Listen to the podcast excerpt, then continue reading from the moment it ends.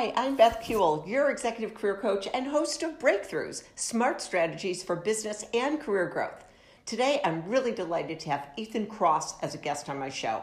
Ethan is one of the world's leading experts on controlling the conscious mind. As an award winning professor at the University of Michigan's top ranked psychology department and Ross School of Business, Ethan studied how the conversations people have with themselves impacts their health, performance, decisions, and relationships. Now, for the first time ever, Ethan has taken his lifelong work researching and understanding inner voice and self talk and has channeled it into his book, Chatter The Voice in Our Head, Why It Matters, and How to Harness It. Throughout Chatter, Ethan presents the idea of a toolbox we all possess to harness that inner chatter Overall, today's conversation with Ethan will give you the power to change the most important conversation you have each day, the one you have with yourself. Chatter is available now online at retailers and independent booksellers everywhere. Ethan, welcome to Breakthroughs. It's great to have you here. Thanks for having me, Beth. I've been looking forward to this conversation. Me as well. So I'd like to know, you know, your book chatter has gotten a lot of chatter, if you will, has a lot of attention. And I think it's because so many of us are now home working remotely. And it's the idea of, uh, you know, having a lot of time to reflect on our thoughts, some more healthy patterns than others. Um, I think it's drawn a lot of attention to your book and to your research. So I just would, you know, if you could share with us what got you interested in researching chatter? You know that that actually goes way back. So that story starts from when the time i was three years old. The the quick version of it was that i had an unusual dad who when bad things would happen to me and by bad things i mean you know not getting an extra dessert when i wanted one when i was three he would uh, he'd tell me to go inside and, and essentially introspect try to find a solution. Like why are you feeling this way? Figure it out. Move on and that was a, a capacity that served me well throughout my childhood and adolescence. And then I got to college and took a, my first class in psychology. And about halfway through the semester, we got to the topic of introspection, turning your attention inward. And I, I found out that there was a large literature which showed that a lot of the time when people do exactly what my dad told me to do, which is focus inward to try to make sense of our problems, that rather than find clear solutions, people end up getting stuck instead. They ruminate, they catastrophize, they worry, they experience what I call chatter, which is uh, getting caught in, in a negative cycle of thinking and feeling, negative thought loops, if you will, where you really feel stuck. You're not making progress, you're not finding solutions. And so putting together my own experiences with what the science, what the science that I was exposed to, to me that raised a ginormous puzzle which is why why is it that we're sometimes able to introspect in ways that allow us to do incredible things like problem solve innovate and create but at other times we end up getting stuck in ways that are truly harmful to our careers our relationships and our health. And i've been trying to figure out the answer to that puzzle for the past 20 years. These cyclical negative thoughts they they impact our daily lives. They have to. I mean because if they obstruct our ability to focus. Is there research on that that shows that it does impede our creativity? Uh, could you expound upon that a bit? Yeah, there's a lot of work pointing out the negative implications of of chatter. And, and you know maybe a little bit of a quick vocabulary lesson for listeners might be useful. So when chatter is about the past, we tend to call that rumination when you're ruminating and brooding over something that happened, thinking about it over and over. Oh, why did I say that? How am I going to fix it? Uh, when it's when you're thinking about the future and worrying about what if this happens, what if that, that's you know chatter towards the future. So um, lots and lots of work showing that rumination and worry, chatter more generally, can undermine our ability to think and perform well. Um, one of the reasons why that happens is, as as most listeners will no doubt resonate with, we only have a limited amount of attention that we could focus at any given moment in time. And when we're experiencing chatter, that soaks up that attention, that limited attention we have, not leaving a whole lot left for us to do our jobs. Uh, one very concrete experience that I think uh, many people have had is trying to read a book when you're really worried or ruminating about something. You read three or four pages, you know you've read everything on the page, but you get to the end and you don't remember anything that was anything that you read right? Nothing registered. Right. so that's an example one example of how when we're consumed with a problem that takes us away from uh, doing what we often need to do.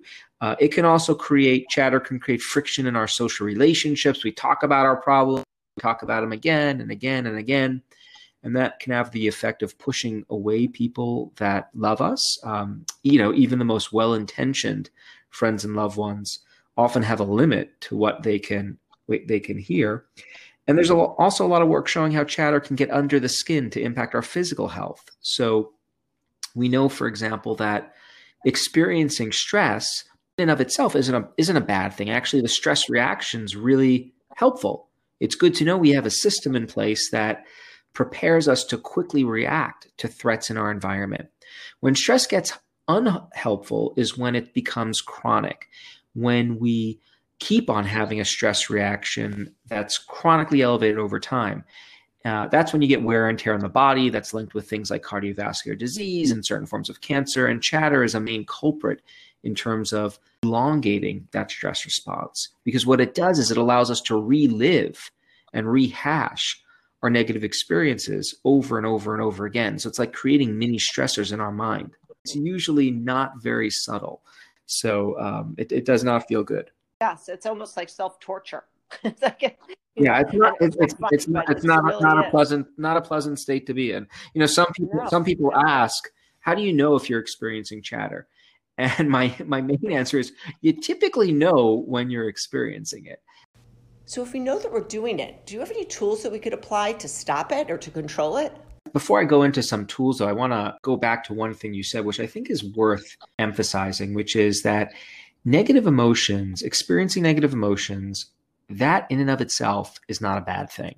I think that it is it is unrealistic and undesirable to aspire to live a life bereft of any negative experiences anxiety, sadness, anger in small doses, those are incredibly useful responses that help us succeed in this world. If I didn't have the capacity to experience anxiety, I would, would never prepare for a difficult engagement at work. Right. So a little ping of anxiety is what is what gets me going, is what makes me decide, okay, well, let me actually put some effort into preparing this presentation. So emotions are adaptive when they become when negative emotions become harmful is when we get stuck in them and they become prolonged. And that's really the territory of the book that we're dealing with. Now, in terms of what can people do once they find chatter striking? Uh, the news is that there are lots of science-based tools, and I talk about them in the book. Uh, I like to organize them into three categories. There are things you could do on your own. There are ways of changing the way you're thinking about and approaching a situation that can be helpful for managing chatter. Then there are ways of engaging with other people. Other people in our lives can be a real for helping us break free from chatter. They can also be potential liability, though. They can often, against their best intentions, make our chatter worse. And so I, I try to break down in the book uh, why that happens and how you can leverage your relationships to your benefit and and to other people's benefit. And then the third category of of consists of ways of navigating the physical world around you. One of the, the topics that I just found so fascinating when I was researching the book was the the wealth of data showing how our our environments, our physical spaces can change the nature of the internal conversations we have from the outside in. And, and so I think that's a really interesting um, area of work. So those are the three buckets. Uh, do you want me to give you like one example of, of a tool for me? Would that be helpful? Sure, absolutely. Okay. So what like things you could do on your own. Uh, one thing that I think is particularly relevant right now with respect to COVID and the stress that people are facing is something called temporal distancing or mental time travel. And what this involves is back up. When we're experiencing chatter, we tend to we tend to focus very narrowly on the stressor we're experiencing. It's almost like we have a tunnel vision. We get stuck in the negativity surrounding this one experience or event. And so often what we find is that one feature that a lot of tools have in common is uh, helping us zoom out, broadening our perspective to allow us to be able to think about the experiences we're struggling with a little bit differently. And mental time travel is one uh, useful technique for me. And there's science behind this. And so, what it involves is imagining how I'm going to feel nine months or 12 months or 18 months from now when we're all vaccinated and the pandemic is largely taken care of. So I think about what it's going to be like to start traveling again and seeing my colleagues and, and, and family.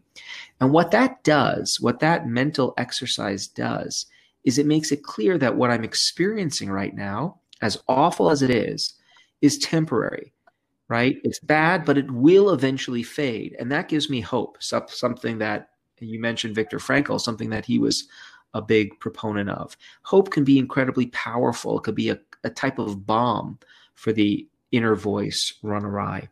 So that's one form of mental time travel. I, I also and and listeners can also travel back in time. Right. So I often think about the fact that we actually experienced something like this before. We've experienced it many times in history, the most recently in 1918 when we had the great pandemic. And that was really, really bad. But guess what? We got through that. And we will get through this one. And so that's another way. These are these are small perspective shifts that can change the way we're thinking about our present circumstances, that can break us out of that very tunnel vision, zoomed in perspective that drives chatter. And so that's just one one example of something you could do on your own. I'd probably talk about um, I don't know, nine or ten other other things in the book. Ethan, you just touched on a point that you also mentioned in your book that our physical space, our environment, can actually work to reduce our chatter. Could you explain how that works? You know, I tell the story in the book of Rafael Nadal, the great tennis player, who who mentions that uh, in his autobiography, I believe he mentions that the hardest thing I struggle with on the tennis court is battling the voices inside my head, which I find to be a really profound statement because this is a guy who's competing against the best athletes in the world. And what he's most concerned about is not their physical fitness or his ability to uh, rise to their level. Instead, he, he's concerned about you know the chatter in his head, and what he does to to manage this is is he he he engages in rituals, and one component of the rituals that he engages in is he very carefully structures his surroundings. So he places his water bottle in a particular his water bottles in a particular place, and he makes sure he's things are ever so precisely in order. And what he he describes it as having value because he doesn't feel like he's in control of his thoughts. Often when we experience chatter, we feel like our, our thoughts are running wild, they're pinging all over the place. And what he's discovered and what science backs up is the idea that we can compensate for that experience of not having order by imposing order on our surroundings. And that's one way that the physical environment can impact the conversations we have with ourselves inside. So when I was writing chatter, there'd be moments where I'd experience some chatter, like a sentence wasn't coming out right, a paragraph was giving me trouble, I had a looming deadline. And what I would do is something that for me was very atypical. I say atypical because I tend to be, uh, how can I describe this best? Pretty loose when it comes to keeping things in order. Like under, under normal circumstances, you know, there are piles of books and, and, and, papers in my office. I've been known to have a, a few articles of clothing on the floor. You know, it doesn't make my wife very happy, but I would do something odd for me when I experienced chatter. I go over to the kitchen and I'd scrub the pots and pans, make sure they were shining bright, and then I neatly put them away in the cabinet. And then when I was done with that, I'd, I'd scrub down the island.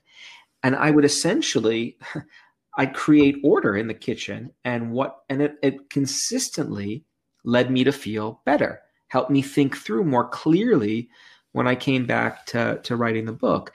And so there's there's there's science that supports this idea. There are experiments show which that, you know, engaging in very ordered sequences of behaviors can provide people with relief from uh, intense emotional experiences. So that's one way that you can harness your chatter from the outside in. And there are lots of other ones too. And what's fascinating to me about this is, you know, tools exist all around us. Some of us stumble on these tools and use them without even knowing it.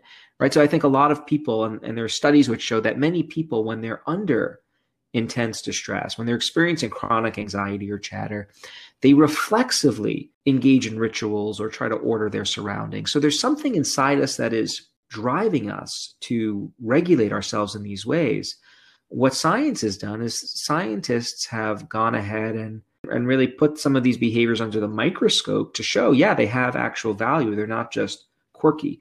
And and and, and I think that's pretty cool. The only challenge could be if your wife starts wanting you to, you know, have some writer's blocks more and more. yeah, that would not be. But I, I very. I, that I would not be productive. So, uh, you know, I talk about all these different tools and, and the science and behind them, and I try to bring them to life by by telling stories that illustrate how they work. One important point, though, is to, to really think through the metaphor of a tool. Tools are useful if you use them properly. So, you know, if we think about like a hammer, a hammer is really useful for building things and pounding nails, but it could also be not so useful if you swing that hammer too hard or in the wrong place. And so I think the tools that I talk about, the same principles apply, right? You don't want to like overuse these tools. That might be not good. You want you want to figure out what the sweet spot is. How do you use them in moderation and, and in combination with other tools to provide you with maximal benefit. And I think that's a challenge that all readers face. And it's one that scientists are currently trying to, to work out to try to identify what those optimal blends of tool usages are. I'd like to switch gears for a minute and talk about venting and healthy venting. And you talk about this in the book, but there's a modality for venting in a healthy way and helping others vent. And there's a time and a place for it. But then there's also research you shared that shows that it can be unproductive if, if not managed properly. Could you talk a little bit about your research and what we should know about venting? So we, we don't just vent and then get into the that negative cycle again. Yeah, and let's make sure to revisit your comment about timing because I talk about that a little bit in the book, and I think it's an important feature of of how this all works. So when we're experiencing chatter, there we, we have two kinds of needs that other people can help us fulfill. The first is a, a, social and emotional need, a need to feel connected with others, a need to know that there are other people who care about us. And when we go to someone else and we start telling them about what happened to us and what we felt, and we find someone who's willing to listen to us and, and really let us be heard, that satisfies that emotional need. And and there, that that that you know the venting piece of of all this really fits into that into that category, right? So I find my wife or friend, I start telling them about what happened and how I felt, and and they're listening, and and I feel connected to them, and I value the fact that they're taking the time to listen to me.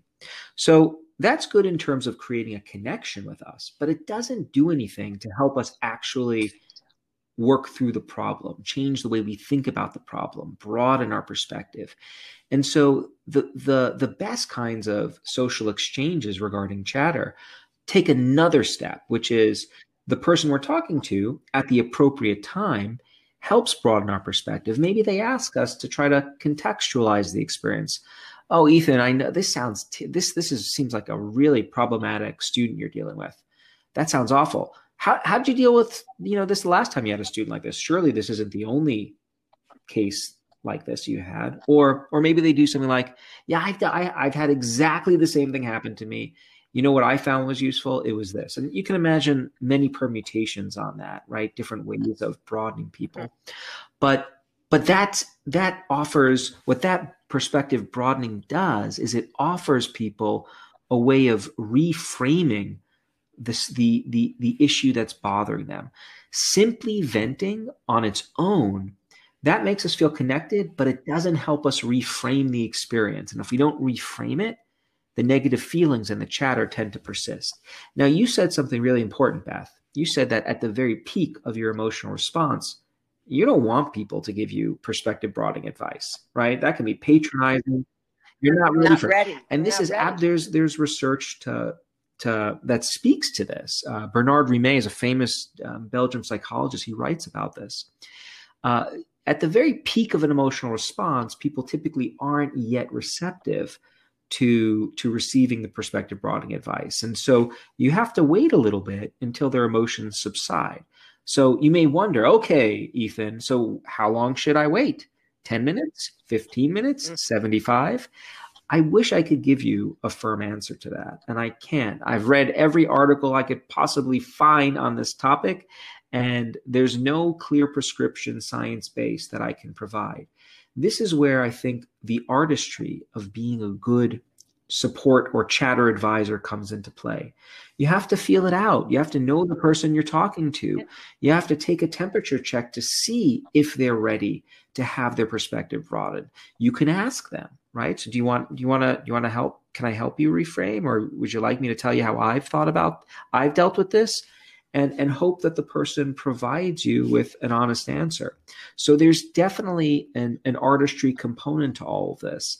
But I do want to emphasize that venting alone is not a route to working through and solving chatter, despite what popular culture often tells us. That's that's so true. I mean, I find that there's a place for it, but initially it's just healthy. I think with the, the idea I've heard is holding space, someone just to listen to you and allow you. It's almost like when a person's going through mourning or grief, that there's a time when I would go to some house of mourning prayer. I just might mm-hmm. just mm-hmm. cry with that person or just let them talk and not even say a word. And there's value, I think, in that. So I do appreciate you focusing in on the timing as to when it's appropriate to step in and give that broader perspective, which is so very helpful and useful at, yeah, at the right time. Yeah, and just just to um, be clear, expressing our emotions is an important and critical piece of the puzzle.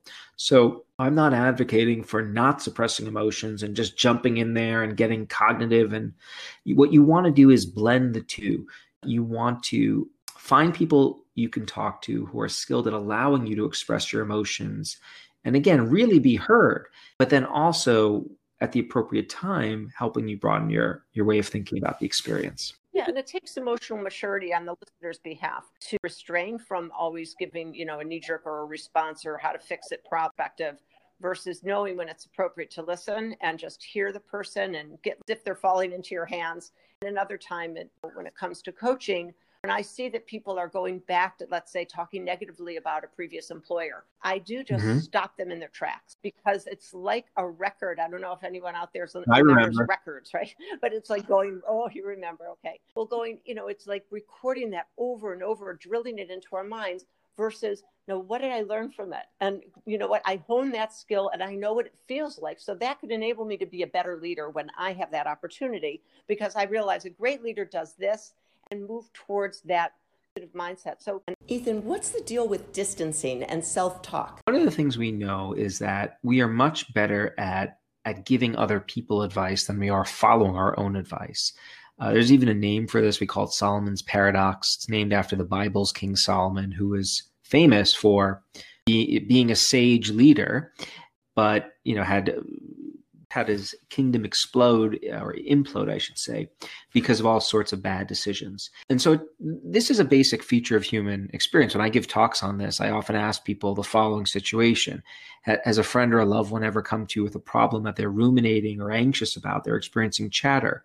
They don't know what to do, how to think through the situation, but when they present it to you, it's easy for you to give them advice, to, to see the solution. And consistently, everyone's hand in the audience goes up. Uh, I mean, does that ring true to, to you, Beth? You know, and, and I yeah. should say for those who are listening, I'm ex- I'm hesitant about you know making generalities, but this is just a very common response.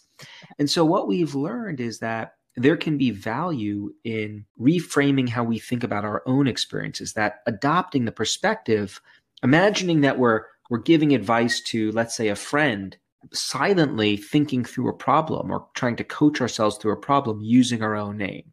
And so in our studies, we find that directing people, for example, to prior to having to do something stressful, to coach themselves through the situation using their name, it leads them to give, give themselves more constructive, you can do it, challenge oriented advice, as opposed to when they're stuck trying to make sense of the situation in the first person using I, me, my. When they're stuck in that kind of immersed state, they tend to worry more, experience more threat. And so it's this is an example of how language can be harnessed to shift our perspective, right? Because if you think about like what are the circumstances under which we use names? Most of the time we use names when we think about and refer to other people. And so the idea here is that when you use a name to think about yourself, that helps you think about your problems like they're happening to someone else. And, and with that comes distance and perspective that we know can be useful for helping people manage chatter. Okay, so that I'm assuming you're talking about, you're referencing right. self talk. What about when you're going for an interview or you're going to do some public speaking? Could you give an example of how third person can help ease well, some well, anxiety? Actually, or- what I just described applies perfectly to those situations. So, you know, to be clear, I would never advocate a person during an interview talking about themselves in the third person. But uh, prior to engaging in the interview, when when palms are getting sweaty and you're nervous, right? That's when you want to engage in these linguistic shifts to use distant self-talk. Give yourself the kind of motivation, the, the you can do it internal narrative that we know helps people perform well under stress. Once you're in the interview, the hope is that you do that and then you go into the interview and you can just go on autopilot and and perform well before I've gone to sleep at times, I don't know if anyone else out there has experienced this, but sometimes if I haven't accomplished my list, if you will, I'll ruminate and I'll be thinking about it as if I'm going to tackle the problem by thinking about it over and over and over. I don't know if anyone else has experienced that, but it has been helpful. And I didn't actually do it, but I knew if I did it, it would have would have helped me get back to sleep. Would have been to perhaps write a list right before I go to bed of what I'm going to do tomorrow. So it when I get up, it'll be there. Is there any research that supports that? Well, you know, the uh, I don't have a particular study in mind. So, but I will say that when you're creating a list, what that does is that is a way of creating order, right? So you are in, in the same way that organizing the kitchen for me was a way of organizing my environment to compensate for the lack of order I felt inside. Uh, psychologically, like my my prediction would be that when you're creating a list, that's what you're essentially also doing, which is why it can provide people with some people with relief. Ethan, this has been an enlightening conversation, and I'm so glad you could come on the show to share your research and discuss ideas from your book chatter. I find it really refreshing, especially in light of so many things that are outside of our control today. There is one thing we can control, and that's our negative self talk, or as you call it, our chatter. If you're interested in learning more on this topic, I highly recommend reading Ethan Kross's book, Chatter, and I'll make sure to leave a link in my podcast notes so it's easy to find. If you like this podcast, please take a minute to rate and review and subscribe for more like this. I'd love to hear your feedback, and all the reviews helps me continue to produce this show. Thanks for listening.